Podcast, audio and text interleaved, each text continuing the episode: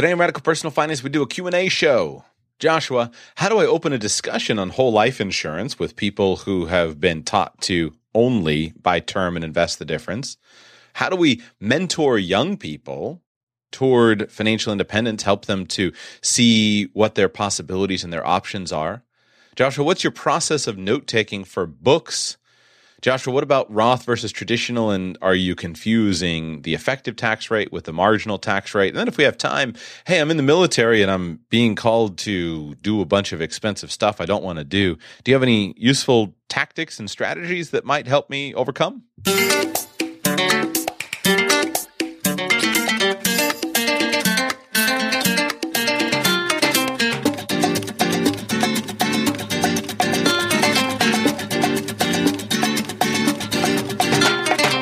Welcome to the Radical Personal Finance Podcast. My name is Joshua Sheets and I'm your host. Thank you for being with me today. This is the show where we're dedicated to providing you with the knowledge, skills, insight, and encouragement you need to live a rich and meaningful life now while building a plan for financial freedom in 10 years or less. Today, we seek to fulfill that mission with Q&A.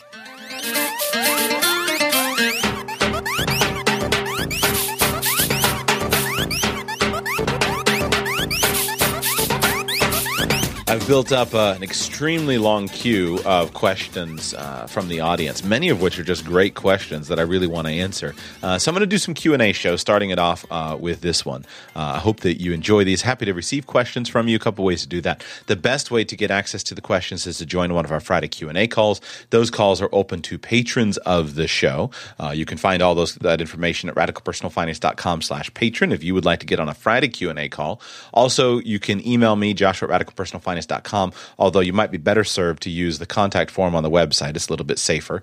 Uh, if you want to email in a question, I get tons of emailed questions, so those are difficult to always get in the queue, or you can leave them on the voicemail line. Just call, look at radicalpersonalfinance.com. Best way to do it is just on your mobile phone. Go to radicalpersonalfinance.com, click the leave us a voicemail button, and leave me a voicemail message. And I do voicemail uh, messages shows uh, from some time. It's been a while since I've done one of those. I have a queue of those built up, uh, and I do intend to do uh, one of those shows shows. Before we jump into these Q&As, quick sponsor of today's show is YNAB, the You Need a Budget budgeting software. YNAB is awesome. It solves all of the major problems that have been associated with budgeting in the past. Uh, the most important reason to do a budget is to curb and adjust your future behavior. The challenge is that most budgeting systems don't do that. Most budgeting systems that people call a budget are simply tracking systems where they look back to the history and adjust and say, here's what we did and what we spent. Well, sometimes looking back, it's hard to make a good decision. Better to make a good decision going forward. And YNAB solves that problem by allowing you to budget the money that you have in your bank account toward the goals that you have today. Check it out. Download a free 30-day trial of the software at radicalpersonalfinance.com slash YNAB. Uh, we affectionately refer to that as YNAB, Y-N-A-B. It's an acronym for You Need a Budget. First question on today's show. Joshua, I've been working as a new financial representative with a large insurance company that has a lot of whole life insurance business. I've redacted the name for a few months now and have a large market of Christians who have been exposed to Dave Ramsey's financial peace campaign. The result is a lot of prospects who are skeptical of the merits of whole life insurance policies because Ramsey preaches in favor of term and investments and is very much against cash value altogether. Of course, no general strategy can apply to everyone. Each side of that argument has its advantages and it leads to some fascinating conversations. I'm sure your listeners would be interested in hearing arguments on either side of the buy term and invest the rest debate. And knowing your history in the business, I'd be interested in hearing your perspective on the topic. James. James, this question I'm not going to dig into with all of the arguments. What I going to do is I'm going to try to answer this to you in the function of a sales capacity of how I would approach this if I were actually interested in selling insurance. And here's what I have learned the hard won way. If you get into a discussion with people on this topic in an early stage, you're done for. You've lost already. And the reason is because you're committing the cardinal error of sales, which is selling something that you want to sell instead of planning for a client's needs. The major problem with life insurance and the debate, the way it's done, is that people are going out selling the product that they want. And this whole debate I shouldn't be too strong, but it just angers me because once you understand what term life insurance is, how it works, its advantages, disadvantages, and its major characteristics, and what you once you understand what whole life insurance is, how it works, its advantages, disadvantages, and its major characteristics, you won't make the mistake of trying to confuse the two. They do very different things. And so what happens though is that the insurance industry makes the mistake of marching out there and saying, well, we do this, we believe in this. And guess what? I'm all for religious belief. I think that's very important. But don't ascribe religious belief to something that doesn't need it. You don't need religious belief when it comes to what kind of insurance do you believe in. So if you get into a discussion with somebody at an early stage on this topic, you're done. There, you're, you have lost already. And this is a major challenge for those of us who go into uh, a financial planning, consultative selling type of, of, of situation. And we usually want to dig into these topics. Well, guess what? I did that for years and learned it didn't work. So I'm going to try to save you some time and save any of the rest of you who are financial advisors and financial planners a little bit of the hard one, some of the time that I'll save you some of the time uh, with helping you avoid some of the mistakes uh, that I have made. Do not get into discussions with people on product fit. Are there exceptions? Yeah, yeah, yeah. Of course, there are exceptions. But think about it this way if you went to a doctor and the very first discussion with the doctor, they're telling you that, well, my philosophy with cancer is to do surgery, or my philosophy with cancer is to prescribe drugs. Or my philosophy with cancer is to do a natural, uh, you know, nutrition based approach. Wouldn't you be a little bit suspect that perhaps that doctor is trying to bring their philosophy and their promote their agenda instead of actually trying to help you with your medical condition? If it were me and my doctor, without looking at my x rays, without looking at the results of any scans or tests I'd had, and they're telling me, hey, I believe in this, I'd get up and walk out. Now, that doesn't mean they can't have a strong opinion. If you go to a surgeon, they're obviously going to be skilled with surgery. Uh, doesn't mean that if you go and consult a, a holistic, natural focused person, that they're not going to prescribe nutrition treatments. You, you're expecting that and you're probably seeking that out. But even if you were sympathetic to their approach, you'd still want them to talk about the situation. You are the one who is creating these conversations for people. You're creating this discussion about term life insurance versus whole life insurance, and you're doing it because you think it's an interesting topic. The reason I know this is simply because I know that the vast majority of consumers do not have a clue when it comes to insurance if you will stop bringing this topic up, your customers and prospective clients will also stop bringing it up. You're the one who's creating those conversations, and you're creating them because you like the debate, or at least because you you you think that it's important to talk about. So I recommend you stop arguing with people. And in the role of a financial advisor, you need to become an expert on finding out what people want first. Ignore the product questions that people ask you and figure out what they want. Now, I'm, I'm, using strong statements. We have to do that when making a point. Obviously, there are exceptions. Somebody asks you specifically and says, "Hey, what do you think is it is on this subject?" Well, you need to answer the question. Don't be evasive. You're not a politician. Answer the question, but quickly turn it back on trying to find out what is their goal? What is their situation? What's their solution? And if you'll spend more time asking questions of people and less time talking about what you believe about this debate that goes on in the financial business, you'll have much more success. You're simply not going to convince somebody who has a strong opinion on what's right that they're wrong. So quit trying. Instead, just listen to them and then find out how you can actually help and serve them. If you will do that, if you'll ask questions, if you'll find out what their goals are, and then you'll do the process and the hard work of building financial plans, what will happen is out, and then you make professional recommendations to go back to the CFP financial planning process. If you're not, you're not a CFP yet, so go and just study what, what does the process look like? Listen to people, ask questions, gather facts, gather data, make professional recommendations. If you do that, what you'll find is that in the majority of cases that you're referring to, you're a young financial representative, you're working with young families, you're not a skilled subject matter expert. In the majority of those cases, you never need to bother with talking about whether somebody should have term life insurance or whole life insurance because the majority of your people that you're working with will need a majority of their insurance needs a term life insurance first. And if you do good planning for people and you help them save for emergency funds and you help them set up disability insurance policies and you help them set up term life insurance policies, the majority of those cases, you're going to use up all of the available budget before you ever get to a whole life insurance policy. And that's the appropriate way to do planning. Now, if you do that, you'll also open up the conversations with those people for whom whole life insurance might be a good and useful fit for them. And then, having listened to them, made a professional recommendation, because you've listened to them first and you've understood it and you've spent your time thinking, if I were in this person's shoes, what would I buy and why would I buy it? Dave Ramsey will never come into the picture. I promise. Because that person is not going, the person who, for whom, uh, whole life insurance is, is an important component of their financial plan or a viable component of their financial plan, they're usually not listening to Dave Ramsey.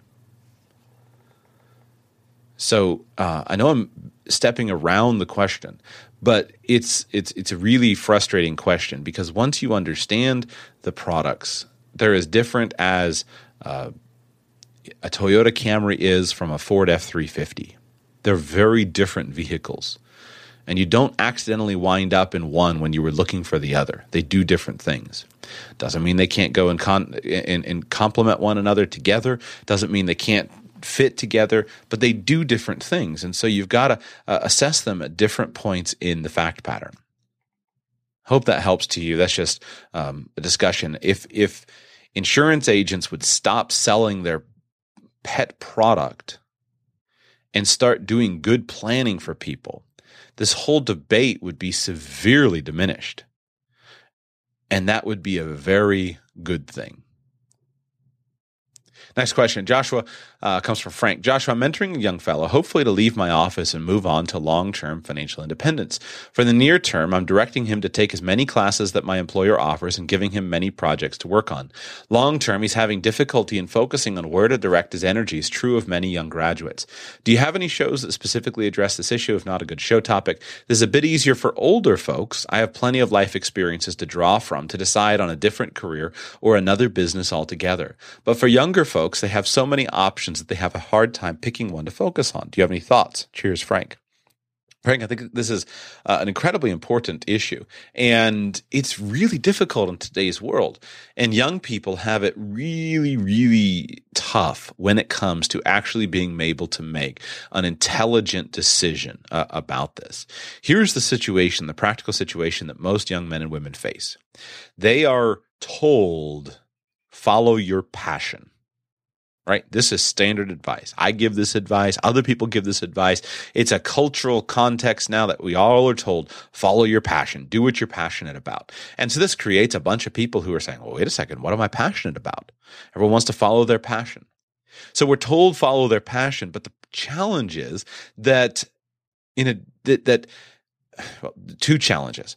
The first challenge is we're told follow the passion, but we often uh, haven't had to know what it means to follow something. I'm thinking here of, of somebody who's not in the work world. Many young men and women have had so many things given to them. They don't know, uh, the, the joy of working for something themselves.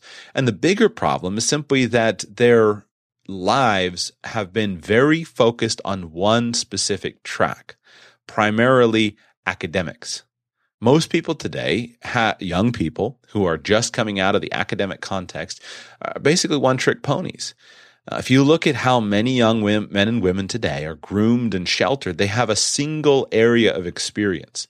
Now, I'm I'm certainly stereotyping here, um, but I think I'm stereotyping to a useful degree where it sets the point. If you think about how we groom people, it's all about academics. We start them young, get them into the right preschool. Uh, there's all this competition in high society about getting them into the right preschool. And then they come through and they go through 12 years of schooling in which they're taught prepare for college. Okay, great, great, great. Prepare for college. Academics are held as the, as the key area of focus. Uh, if it's not academics, then it's sports or it's some area of specific talent uh, that they're focusing on, sports or singing or, or whatever their thing is. So focus on build academics, then go to college. Okay, build academics. And they come out and they have very little broad based experience.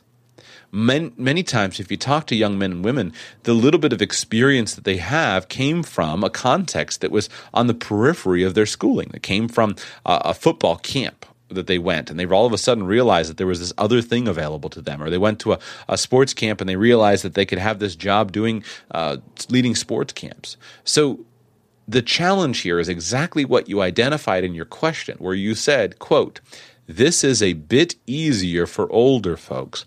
I have plenty of life experiences to draw from to decide on a different career or another business altogether. Close quote. You answered it in your own question. So I don't have a good answer, simply that uh, other than to be aware of yourself and gain experience.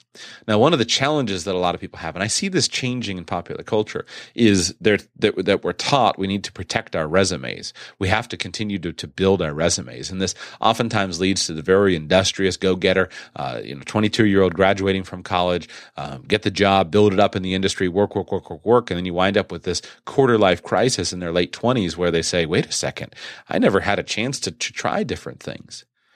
I personally encourage people, and this is my simple advice, is get a broad level of experience. And there are a few ways to do that. There are ways that are very disruptive and there are ways that are not so disruptive. Um, let's go with least disruptive. Take an interest, a broad interest in life. I don't know how to do this other than to, to, to read. Uh, I guess the, the non reading way to do this would be subscribe to interesting YouTube channels, but just follow interests a little bit and go and, and, and read and get exposure to different scenarios. Uh, it's easy for me to go and consider a whole lifestyle and a whole life plan and a whole change that I could make simply by absorbing somebody else's experience. Uh, when you read broadly as a kid, uh, this is I wish one way you can really help um, boys and girls is give them opportunities to read broadly, uh, especially in fiction, where when they can read in the context of fiction, of a diverse types of fiction, they can get exposed to all kinds of different lifestyles, different jobs, different careers, different hobbies. It's very easy to access all these different things when you're reading a book about it. And those ideas will, will simmer in your mind. I could give you multiple uh, careers that I would be interested in that I know were influenced based upon books uh, that I read. I would I would enjoy um, certain types of private investigator work. Uh, I would enjoy being a detective on a police uh, on a police force. I would enjoy that type of work. Uh, now, of course, it's not all it's cracked up to to be as far as uh, every job involves a large amount of grunt work. It's not all um, you know spies and and, and stakeouts, uh, and most stakeouts are pretty boring. But I would enjoy the net result of of bringing justice uh, to uh, to the world. I share this this deep feeling of a desire for justice, uh, and so I know that, but. My exposure to that came through reading Hardy Boy books. I was obsessed with Hardy Boy books. Really enjoyed it. Used to get all kinds of books on private investigator work from the uh, from the library. I read all the techniques. I loved technolo- you know, military thrillers. So I had exposure to this whole field and industry, but I never knew anybody who did it, and I've discarded it as not something I want to pursue right now. But it's there as an option. It's on my list of hey, this is a career that I would enjoy. And I would personally, I've met different investigators. I would, there are a few different niches uh, that I think would be really interesting. Um, I've gained exposure through uh, nonfiction, just simply reading career books, reading different accounts of people, reading biographies. And when you read biographies, you start to gain different people's experiences. So this is not disruptive to your life. to gain experience vicariously. You can also gain experience through just simply exposure to a diverse group of people. One mistake that many people, especially young people, make is you get into your circle of friends or your circle of acquaintances where you're comfortable and they don't branch out. We don't do a great job of, of teaching social skills to young men and women. So you put people into a diverse social environment. Many people are very uncomfortable kids are very comfortable uh, with other kids, but they often don't know how to talk very well to adults. And this transfers on. You often see this when, uh, if you look at your company, and it sounds like you're working with a, uh, a young adult, uh, but you you often see this where you're looking at somebody who doesn't know they don't know how to they don't know how to walk over and have an intelligent conversation with the CEO of the company. All the interns gather together with all the interns. Well, that's a silly plan. The interns aren't going to give you any life experience that's different than yours. Go make friends with other people. So this can happen just through a focused, uh, ded- dedicated plan. Uh, just simply by reaching out to people and walking over and smiling and extending your hand and say, "Hi, my name is Joshua." It's really all it takes. But somebody like you has to come along and mentor somebody and say, "Listen, you need to expand your your experience." Uh, most people have not done something as simple as taken a class on social skills or read a book on social skills of how to be a good conversationalist. And so they don't know how to enter into these engagements and they can't gain from other people's experience. So all you simply need to do is teach somebody, be interested in somebody else's experience. And all of a sudden you'll find, um, you'll find all these options open up to you. I'll I'll tell a story that specifically relates that happened about 30 minutes ago before I uh, hit record on uh, the recorder here. Right before I was, I was just sitting down to record this show. Uh, my wife had taken the kids out uh, for a walk, and she had just come back, and she said, "Hey, by the way, there is a van down the road, uh, and you might want to look at it." She knows I'm uh, I have an interest in uh, these in vans and different ways that they can be configured. I like big vans. I like campers. I have an interest in that. She's like, it's two doors down. You might just you might want to like take a look and see how it's configured. I know you have an interest in those things. So I I humored her and I didn't think I'd be interested, but I walked out and and um, I look it's just you know kind of doing this casual stroll by to see what's going on. I thought it was construction van. I get closer and realize that the person had a uh, had a bed in the back, and they had built a bed, and it was kind of a homespun camper van. Well, now that really engaged my interest because I have a, a, weird fascination with living in vehicles. So I'm looking at this thing, and I and I go over and talk to him, and I make a little comment, uh, uh, you know, just a polite introductory comment to see if he wants to talk to me or not, and wound up standing there talking to the guy for about 30 minutes. And, and he is a man who he travels all over the U.S.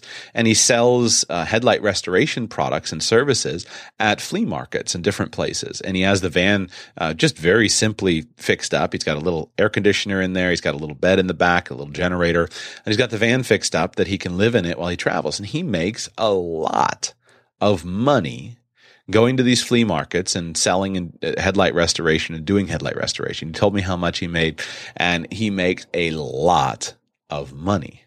And I just asked him how and why and all the skills. And immediately uh, I gained access to a whole new different lifestyle that I thought, oh, that's really interesting. And, and I got all the details on how he prices his stuff and how he sells it and how he sets up his booth and how he does it. And we looked at the products and now I've got another business idea as a backup business idea to file away in the back of my head if I ever need it. And I can take that. Even as I walked home, I was thinking, oh, here's another thing that could be applied. Well, if I knew a young person that were looking for, uh, let's say that they knew they had a passion for uh, for uh, windsurfing or, or paddleboarding, and they they want to k- kayak all over the place, but they need a way to make a living on the road. Well, here's a business that, with the right skill and the right experience, can be established. And this guy makes a ton of money, and he works on his own schedule. He just identifies the shows where he wants to go and, and, and lives this itinerant lifestyle. So the point of that story is to say that a little bit of interest in something, somebody, a little bit of conversation skill to ask somebody some engaging questions so they open up. And all of a sudden, here's a whole nother lifestyle that I have exposure to that I can take and incorporate in. This is not hard to learn. Anybody can do it. It just takes taking an active interest in other people. that doesn't, it's not disruptive to your life. Volunteering in different organizations as a way of testing things, or uh, volunteering in different, trying different activities as a way of trying things and being exposed to things is another excellent, less disruptive way to do it. Go and try new hobbies. Go and take a class in something that you have never had exposure to. The famous example of this, of how these things build over time, uh, is Steve Jobs and his calligraphy courses in college, which then went on to affect his design ethic for the rest of his life. And the Apple design, you still see the impact of it from him taking somewhat happens uh, by happenstance a calligraphy class so encourage the young man to to try different things, uh, try different things with no intention of finishing them. Just address different things. Take some classes. Go join some clubs. Go to some local meetups. Meet some different people from a diverse background. This helps him to gain experience from other people. And then you can get to the base place where you start to change jobs. Working different jobs, I think, is very important. I don't see how it's possible in a work environment to know yourself without having been exposed to different approaches. Uh, you want to work for good bosses and bad bosses. You want to work at constraining companies and free companies. You want to work at jobs from different perspectives. And if you can get that exposure over time, it makes a huge difference. One of the biggest benefits that I had was that uh, my parents put a lot of work into giving me the opportunity to be exposed to different jobs, and that helped me. I've always felt like I know myself much more than most of my peers know themselves. I understand who I am, what I like, what are good fits, what's a good fit, what's not. I understand my values, my vision, all of those things much better. Well, just comes from working different jobs.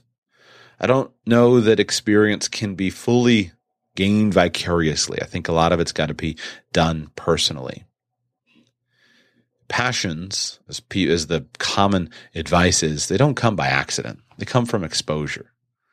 So those are some ideas of some ways that you can encourage uh, this young man to get some experience so that they are able to make a better decision. And again, I quote from your note, uh, quote, this is a bit easier for older folks. I have plenty of life experiences to draw from to decide on a different career or another business altogether. But for younger folks, they have so many options that they have a hard time picking one to focus on.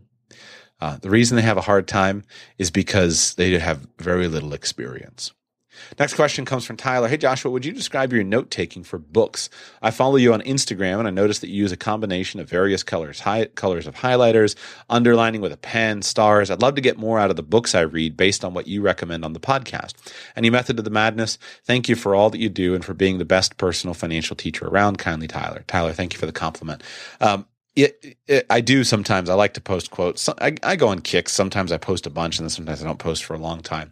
Uh, but I post quotes and interesting things I read on Instagram. You're welcome if any of your Instagrammers um, at Joshua Sheets, spelled S H E A T S. Uh, you can find me there. Um, I post pictures of my kids and pictures of the things that I read. uh, but Tyler, I have a very simple system. I would not, if you hadn't asked me the question, I wouldn't uh, personally have tried to teach the subject. I don't think I'm particularly brilliant at this. I'll just tell you what my system is. But I have a very simple system, uh, but I do have a little bit of thought behind it. First, I read paper books. Uh, I don't read ebooks. I find that reading on a phone or a computer or an iPad or whatever is way too distracting. Now, of course, uh, this not to say that there's not a place for that. Uh, if I reading novels, uh, that's fine. But when I want to read a nonfiction book, I just I found that my my level of attention span has had suffered so much over the last decade, and I've been working really hard to get it back. Uh, really bothered me because I used to be a, a, really good student. I could sit down with a nonfiction book, go cover to cover, not get distracted, not get just not get distracted.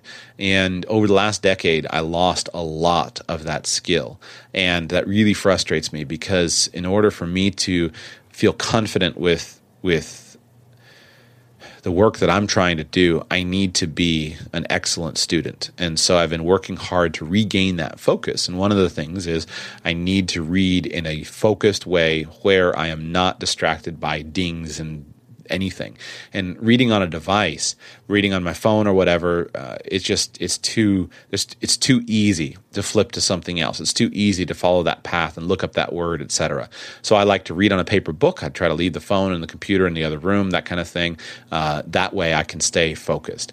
Uh, paper books, uh, I've made the decision that I want to be able to destroy the books that I read with my, they call it marginalia. uh, marginalia, the stuff that you put in the margin. So I like to, dest- I want to destroy the books that I need, I read with my marginalia. So I don't get nonfiction books from the library unless I'm just going to just flip through them. I just buy them used on Amazon. Uh, Amazon used book marketplace is so fantastic, and uh, at this point in time, paying it's usually you can find a book for a buck plus three ninety nine shipping. Paying four bucks or eight bucks or whatever for a book is is relatively inconsequential. So I try to just get the book had it shipped to my house and it's done. Uh, so getting them used on Amazon helps me. Then I can destroy it. I can I can write in it. I can keep my notes, etc. Uh, I am a uh, well. I always write my name in the book. Uh, I've gone to the point of trying not to uh, lend out books. Uh, I'd rather just buy somebody a copy than lend the book. It's not the most frugal thing, but I want. I, it's important to keep my books, and I write my name and I write the date that I read it the first time. And if I come back through again, I write the date that I read it again. So if it's April 2016, I'll write, you know, just this morning, I'm starting a new book, April 20, excuse me, May 2016. Uh, right in the front cover of the book. I am a generous highlighter and I do it for a couple reasons. I do it to help me pay attention. By having something in my hand, I'm more focused and I'm less distractible. And that's helping me to regain and rebuild my my the skill of reading rebuild the, the attention span that i used to have. I don't uh, so that's the first reason. The second reason that i highlight is that i want to be able to simply skim my highlighting if i want to absorb the book in the future I'm unlikely to read most books twice. Most books are simply not great books. Uh, great books are, are, books you're going to return to again and again. Well, most books are, you're not going to return to them. Uh, but if I am going to return to them, I just usually want to just skim my highlighting, and so I I do highlight extensively m- to the point where if highlighting is just intended to to bring attention to the important things, I probably overdo it but uh, it helps me and I like it because then I can come back and I can just skim the highlighting and get all of the important points from the book. There's no method to the color of highlighting. Uh, that method is just simply I buy highlighters and they usually come in packs of whatever. So whatever one is not run out at the moment. A lot of my books will have four or five colors in them. There's no method or, or color coding to the highlighting. Uh, I do also sometimes underline important points as well. I will um, in my marginalia system, I'll outline books sometimes as they go. So if they're pointing one, two, three, I'll just, you know, put a little one, two, three. So that way I can come back and, and just real quick look here. There's, those are the one, two, three points. Uh, I also will, uh, well, uh, I also try to converse with the author as I read. I think of books as a conversation between me and the author, and I I try to argue with authors. I think authors are the best people to argue with. So generally, because you don't hurt their feelings when you disagree with them. So I write down the questions. Uh, I make comments. I point down things that I'm thinking of. I try to just keep a note of my thoughts on the page so that again helping me stay focused and helping me to interact uh, with it. Uh, all the highlighting and the marks also help me to know how far I got in a book. Uh, I have a habit. I don't know whether it's good or bad. It just is, but I'm often reading multiple books at once. I'd probably say I'm reading. Mm, there's about nine books on my desk right now. And I don't finish all the books. I try to follow a little bit of my interest when I'm reading. And a lot of it is based upon mood. If I'm going to read something heavy or if I'm going to read something light, uh, I just go based upon the mood. And so, um, I and I don't finish all the books. There's no reason to finish all the uh, all the books. If a book's not worth finishing, just just just dump it and move on. Uh, I circle words I don't understand. So if it's a new word, I always circle it. I look it up, uh, and then I write the definition at the bottom of the page. That helps to build my vocabulary, and it helps me to make sure that uh, I'm I'm engaging with it and really understanding. And then sometimes I'll write notes, takeaways, actions, questions in the covers. Uh, and then if I'm really a good student, which usually I flake out and move on to the next point, and I'll, I'll try to outline and put a little something in the covers. Uh, so I just flip to the back cover and I write uh, the notes, takeaways. I use a simple system of if there's a question that I have about something, I'll write a big question mark. If I uh, have an action step, I'll write a checkbox there that helps me to take an action step. Uh, those are the two basic symbols that I usually use. Uh, so if I somebody references in the bibliography this other book, and I say, "Hey, that sounds interesting. I want to go and follow that book. Um, that I want to go and follow that book up." Uh, so that's um, that's my, my, my system, I guess. Not not fancy. I don't claim that it's great, even, um, but uh, that's the system. I will conclude with this question simply that reading is a skill, and it's a skill that has to be developed consciously and proactively. Uh, if you can read it and if you can get through it, a good place to start is the classic book by Mortimer Adler called How to Read a Book. Uh, the reason I say if you can get through it is because the majority of flu- of people who would probably consider themselves fluent readers can't get through the book uh, because it's just a totally different style and a totally different approach. It makes you think just to read the book on how to read a book. The major takeaway and the major premise uh, is simply that reading is a skill that has to be developed. And the unfortunate case uh, of what you see is that the vast majority of people are illiterate. Uh, they might be able to read, but they they can't gain the information and grasp from the book. And so, what I would encourage you is uh, don't be if you're working to become a more skillful reader reader expect it to take time and don't expect it to come easily you will have to work with books and your fluency with different books will vary depending on uh, your, your, fluency with different books will vary depending on the subject matter. So when you're reading something that's a subject that you're very familiar with, you can jump through it. If you're reading with a subject matter that you're not familiar with, you can uh, it's going to take you some time. I'm going to go ahead and there's a question further down my list. I'm going to go ahead and pull it in here because it's relevant to, the, to what I'm saying here. It comes in from Alan. He says, Josh, I'd like your thoughts on if you recommend gulping or savoring information. Gulping is reading many books at the same time, sort of skimming and grabbing the golden nuggets, listening to many, many podcasts, reading book summaries, etc. Savoring is slowly engorging yourself in a single topic at one time. Perhaps reading one single book at a time and only listening to podcasts on that same topic while reading it. I tend to savor stuff, but I saw an interesting video by Tai Lopez on this, uh, where he says he prefers gulping. He has a point, and he seems to be quite successful. Uh, so, so tying in to that question, uh, and because it's important, the skill of reading is developed over time, and you're going to want to apply that skill depending to differently. Uh, so. You, there's an initial stage. I think kids should read a lot of fiction to build a love for reading. I, maybe there's a better way, but I find that fiction is is the way that you get people engaged. And so, if you're not a reader at all, you might want to just start by reading fiction and not necessarily read nonfiction. But find some books, find some genres, find some things that that engage you, and build that basic skill of being able to understand the words and, and being able to read quickly. Uh, if you get to that point, then you'll be able to read quickly. In fiction, you can you can build your reading speed. Uh, I can sit down. I don't allow myself to read a military thriller except if I'm on vacation. I know I'm going to have time to read because it, it destroys my life. Uh, I find it difficult to put down. But when I was younger, it was Tom Clancy. Uh, I always had a soft spot, even though the, the novels were just terribly uh, repetitive for Clive Cussler. Today, it might be a you know Brad Thor. Who's the other guy? The guy that died.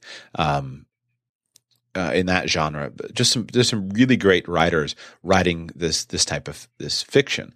Well, I could sit down with a thousand page Clancy book and get through that in in, in a, a couple days on vacation if I've got time to read during the day. My lifestyle is different now that I have kids, uh, but uh, so you can learn to read very quickly when you're reading a subject that you uh, are in, are engaging with. That's the basic level of skill. Then you go over to the level of skill of engaging with the content and the topic. And so here's where I think it's important to learn the skill of gulping and reading a lot of different books from a lot of different genre and also savoring. And here's my answer to Alan's question. They're both important. My personal practice uh, is to um, gulp a lot of information from a lot of different genres simply based upon interest. Uh, I go to the library, um, check out 30 books, 40 books, browse through them, uh, browse through the books at the bookstore, and you can look through, you know, majority nonfiction books are a few hundred pages. You can look through them in about 15 minutes, grasp uh, a lot of what they're about.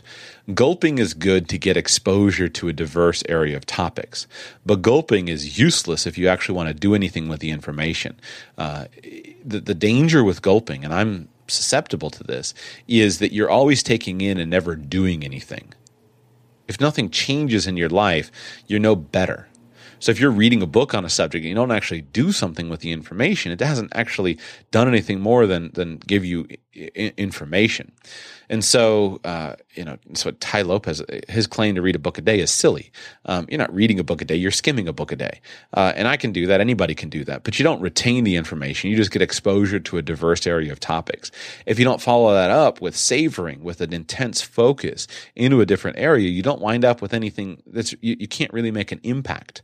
So the specialists are usually the ones who make an make an impact. And so we're always balancing that generalized knowledge with the specialist knowledge and it's good to bring these two together. So you choose an area of focus based upon the impact that you're trying to make. Now, this could be something related to a goal that you have. Uh, this could be something that's related to the business that you're in, to a cause that you're working in, to something that's important to you. And then you dig deep and you focus in on, on consuming the majority of the literature that's within that genre. And that's where you should slow down your reading speed, where you should engage much more seriously and critically with the topics uh, and and not try to just go through lots of things. You should read systematically.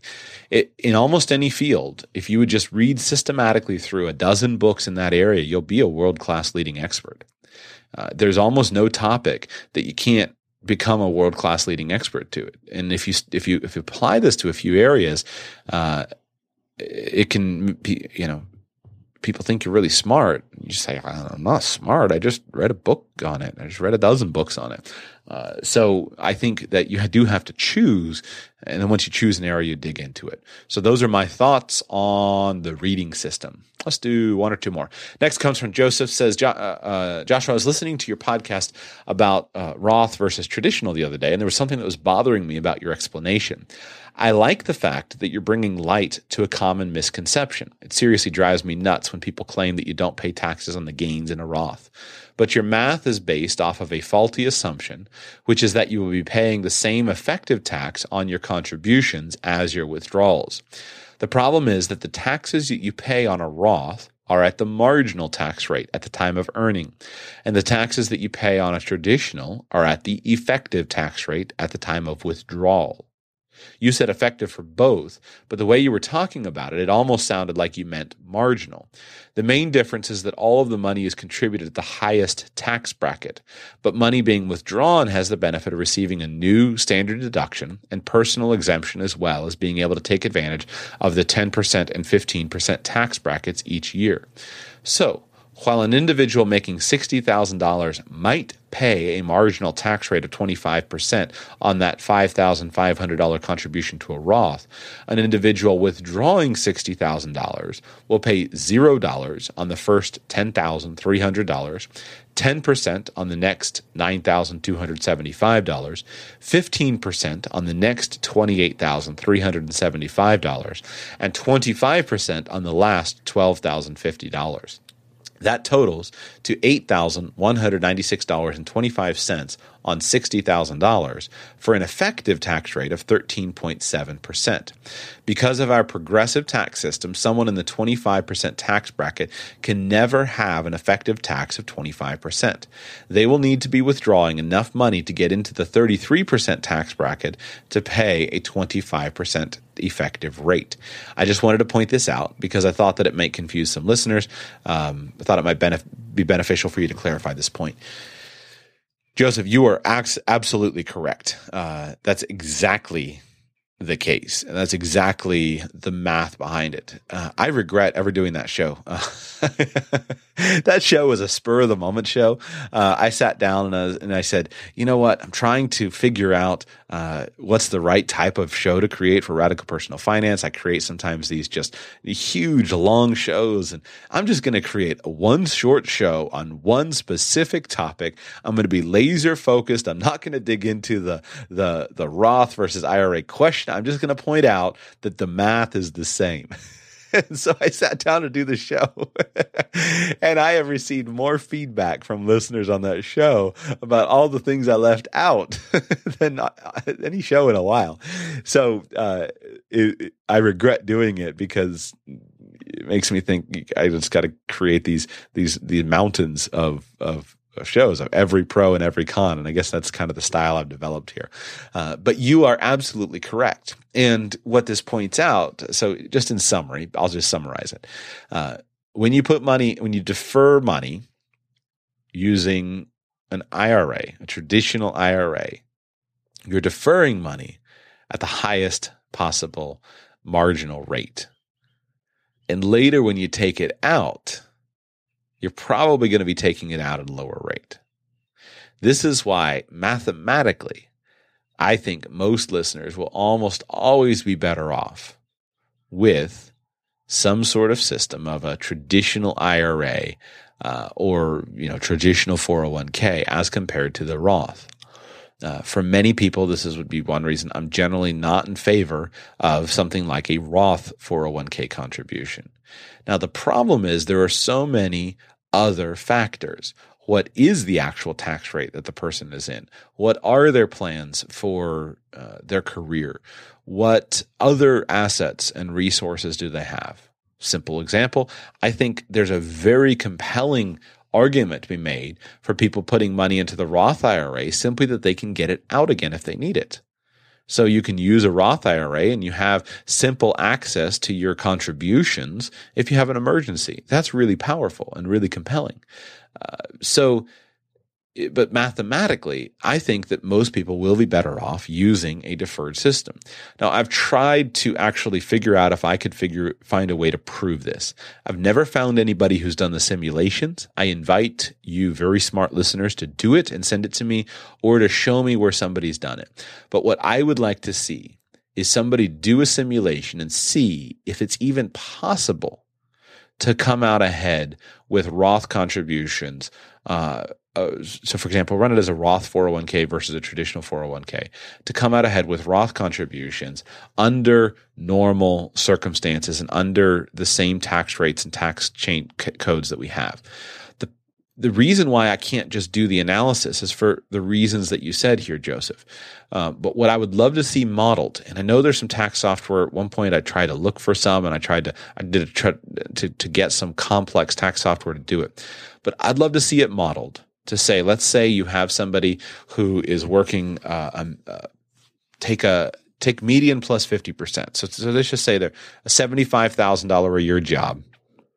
Uh, median income, I think, is somewhere around fifty-two thousand currently. So make it seventy-five, eighty thousand dollars a year.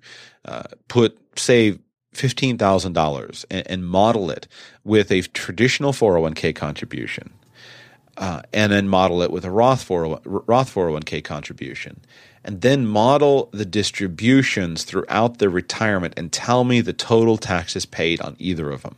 The reason it's so complicated, I can easily get to the balance. I can do that in, in, in a minute. Uh, but what I can't do is I can't model the standard deduction. I can't model the brackets. I can't model the social security income, etc. I can't model those things easily enough to get a good good a good handle on it. But I think the Roth, most people, if they're if they're prioritizing Roth contributions, most people uh, would be paying a far higher tax uh, total taxes than using the traditional scenario for the reasons you said. Uh, and it's really uh, difficult to know how to convey that to somebody because it's got to be done on an individual basis. Most people are not going to commu- c- going to um, accrue portfolios that are going to leave them in a larger income bracket at retirement. That's that's the simplest way to sum up the point. If you look at what would be required to pay. Uh, if you look at what would be required for the Roth IRA, for, for, for the Roth 401k to be better than a traditional 401k, you would have to model a system where in retirement, somebody is receiving more money, uh, so, so perhaps even substantially more money as their retirement income than they were during their working income or during their working years. And that's just simply impractical. It's not going to, um, it's not going to happen for mainstream uh, savers. Now, some of you extreme savers, could it happen? Yes. Somebody who's built building a great business and, and experiencing substantial, yes, the, the, you guys are the outliers. But for the mainstream saver, that's not going to happen. You just the common life cycle of the common person you don't make more money in retirement. Uh, you you need more money earlier in life because you have more years of life to fund. You have higher expenses. You have higher lifestyle expenses, uh, family expenses, etc. The retirement years you often uh, need less, and the people who don't need less are the ones who are living a high retirement lifestyle based upon intentionality. And I think uh, is something that the financial planning industry doesn't doesn't talk about enough. So I invite any listener who has the tax software that can if you can model that. If you can model it for me, say from 40 to 65 and then model the distributions, model in uh, retirement, excuse me, social security income, and use current tax expectations, current tax rates, current tax brackets, and model that for me through a retirement. I would love to see that. I've never been able to build it myself. Uh, I'd love to see it. The the reason that this is often pushed down. I apologize for the dog barking. Uh, my my software should moderate the sound so it won't blow out your eardrums, but uh, I don't have time to edit that today. Uh, the reason I don't buy the arguments about uh, the major argument that people make is, well, remember tax rates are going to go up in the future. After all, we have this major, uh, we have all this major debt. We have all this major, uh, you know, we're going to have to raise taxes in the future. That's the argument that's, that the people make. Personally, I have no crystal ball. I am unconvinced uh, of those arguments. Uh, I don't think that uh, number one, I don't think that debt will ever ever be paid. Uh, it's simply never going to be paid. Neither the official on budget debt nor the unfunded liabilities. Uh, I see no way for it to be paid. Second, I see no way f- that the U.S. American population uh, is going to accept any major changes in tax rates. Uh, the uh, there can we can play some games at the corners. We can play the political games about the one percent, blah blah blah they'll change it 5%, 10%, but everybody agrees. Um, you know, the Democrats and the Republicans all agree that raising taxes is a bad idea for business. It's just a matter of where, what they argue about in the election cycle. But the reality is when times get tough, they know they got to cut taxes. And the actual effective taxes across the, the country have been 20% of GDP and they haven't changed in decades. So when I look at that chart and I say, okay, put aside all the four year, every four year arguments that obsess people during election season, put aside all the talk that gets votes and look at what people actually do. I don't see it happening. So, um, I don't think we should uh, I don't think that that should be the compelling reason. Ed Slott makes a big deal of this of get all the money out into the Roth. I'm going to have him on someday uh, and talk about that, but I don't buy the argument anymore. Let's do one more, and um, no, I'm going to quit for the day there since I did that other extra question. We're going to save this question about how to uh, fit in in a military context uh, without breaking your budget for another Q&A show. Thank you all so much for uh, listening today. Thank you for uh, for listening. I apologize if my delivery wasn't as smooth. I've been out of commission the last few days. Uh, that's why there's been such a paucity of shows, and uh, so I'm working on, on getting back to that. Sorry about the dog barking. Podcasting is real. Again, if you'd like to have me answer a question from you on a show uh, like this, feel free to send it in to me. Uh, you can use the contact form on the website at radicalpersonalfinance.com. Uh, that's a great way to get the question into me. Happy to hear from you at any point in time. Uh, thank you to those of you who are patrons of the show, supporting the show on Patreon. Super, super important to me, especially right now. Uh, if you gain value and benefit from the show, uh, please consider becoming a patron. Uh, I don't like to do the over oversell it, over emphasize it. Um, you know, and turn the whole show into a pledge drive. Just know that, put simply, it's very important. Uh, it's it's helpful to me, it's very important to me. So if you benefit from the content uh, that I distribute on the show for free, uh, please consider becoming a patron. RadicalPersonalFinance.com slash patron. A couple of benefits there for you. Hey, one quick thing as we go. I need to do a um, standalone standalone question, but another way, if you would like to be of help uh, to me, uh, I don't like to make the show all about, hey, here's how you can help me. But I know many of you write to me and say, hey, is there something that you can do? Um, reviews for the show would be extremely useful in a couple different places. First, if you listen on an Apple device, or, uh, please do a review on iTunes. Uh, but uh, so, and that's super super important. The reason it's important it helps a little bit with rankings and activity, but the reason that's important is new listeners will come through and they'll browse the shows and they judge based upon the number of reviews. And I haven't focused heavily on trying to get lots of reviews, and so uh, I could gain a lot more. So please, one or two sentences is all that's needed. and You can do it right on your phone, so it takes no more than about two minutes. Just one or two sentences. Give it a star rating. Say you hate it, you love it. Um, do it right on your phone. Some of you are Google users, and uh, uh, supposedly um, Radical Personal Finance is available in some of your Google Play Music apps now. Not on the Radical Personal Finance app, but on the Google Play Music app. If uh, it's being rolled out in stages, but if you're a Google user, could you check? And if you find that the show is there, could you email me and let me know and I'll leave a review? I'd really appreciate it. Have a great day, y'all. This is your moment. Your moment to move forward and make progress. It's time to see where an education can take you. For over 130 years, Strayer University has been at the forefront of change, offering programs that help students like you get ahead and stay ahead so you can keep striving. Visit strayer.edu to learn more. Strayer University is certified to operate in Virginia by SCHEV.